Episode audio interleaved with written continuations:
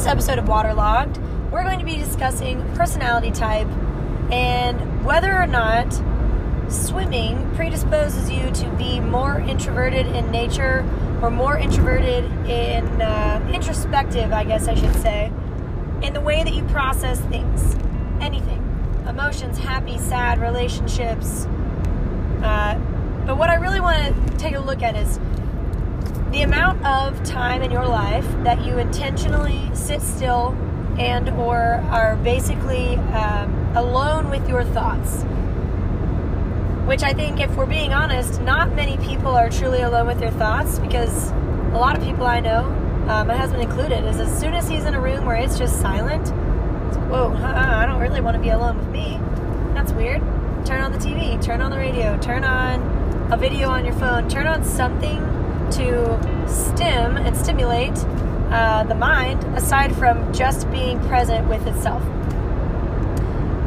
Why is that what I want to talk about? Well, I think it's really interesting that if you look at sports, we already know it's, it's obvious that an individual sport is different than a team sport because it doesn't have the same components. You're not relying on someone else to get you a win or a loss outside of relays.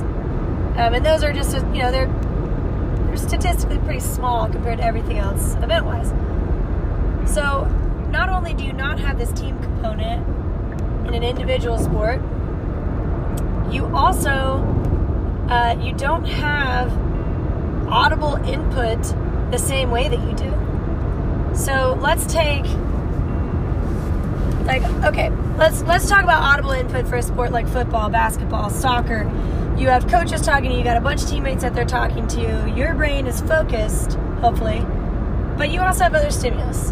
There might be music going in a practice. There might be you know there's a whole bunch of things that your brain is interpreting and hearing and all these different inputs visually audibly okay then let's obviously compare that to an individual sport like track or swimming or,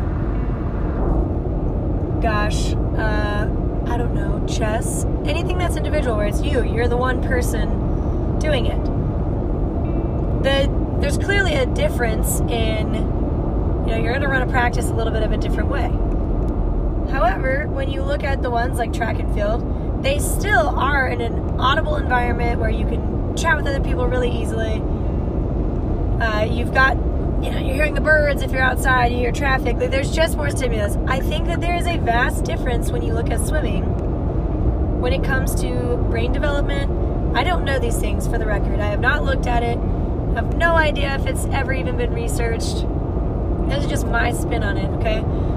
But you are having a different environment where all you're hearing is water for for quite a bit. Like yes, you get to talk to people at the wall, and yes, your coach is talking to you about your sets, and maybe you have music uh, playing on the pool deck. But for those segments of time where you are working hard, and the bulk of the time you're underwater, and you're not having this audible stimulus aside from your own brain, like it is you and your brain because yeah, it's 2019 and now you can buy, you know, bone conduction headphones.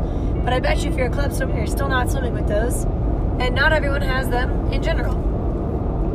So, this back to my point of totally different input, totally different amount of time forced to be with your own brain. It's interesting to me. I want to know things that I want to know. I want to know if uh, if truly we learn to be a little bit more introspective because we are having to be with our thoughts.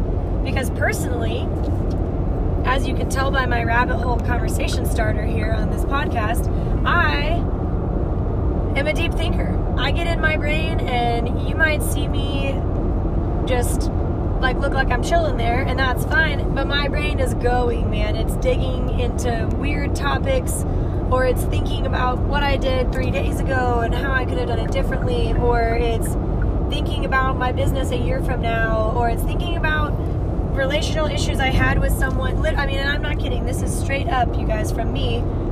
I have no idea if other people are the same as me, but at least at least once or twice a day I am thinking about a conversation I had with someone else And that does not have to be recent. Like my brain will all of a sudden remember things from high school.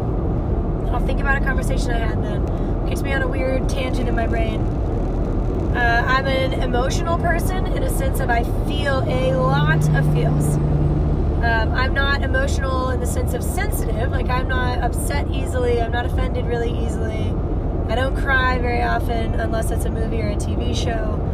But I feel a lot of feels. If I love something, I love it a lot. If I'm angry, I am very angry. If uh, if I'm sad, like I'm going to feel all of that and move through all of the emotions of being sad.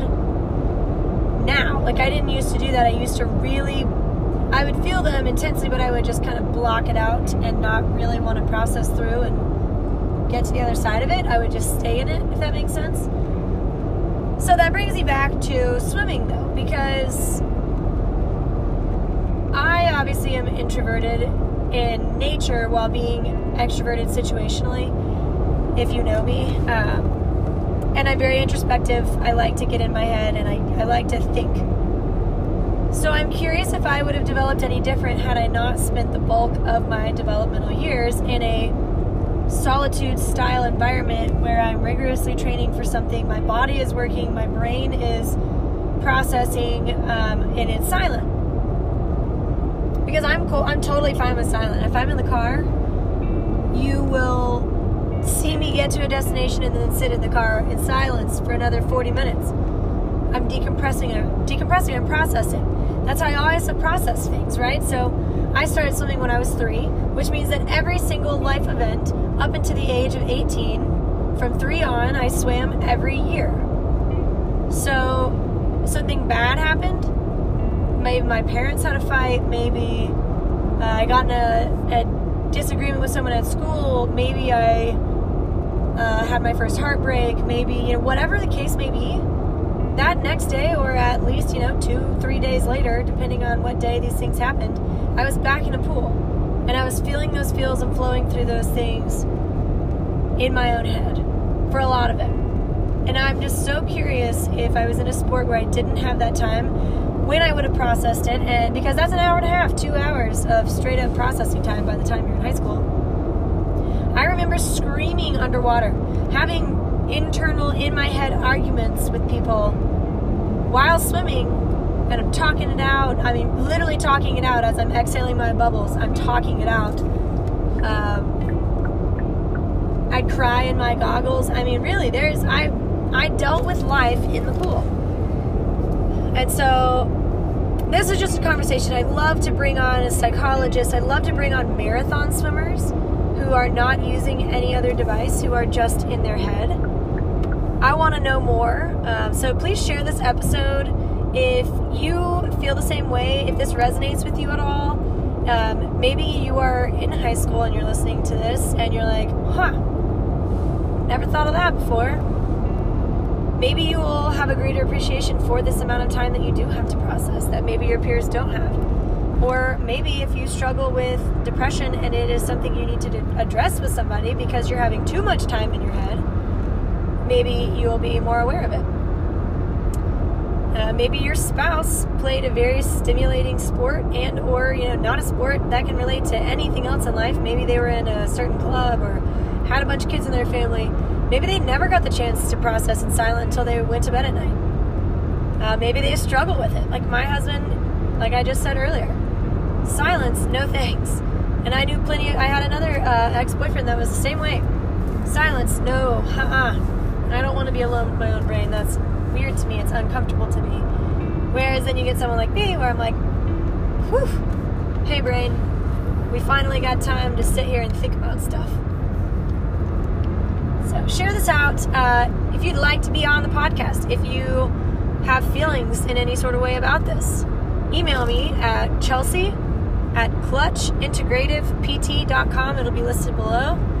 Follow my swimming designated page, Swimmer PT, where we will be covering all topics from injury to training to mindset, goals, you know, you name it. I'm going to bring on anybody and everybody I can to best entertain you guys, to best stimulate your brains, to best get you thinking, to keep you in the water. Have a great one.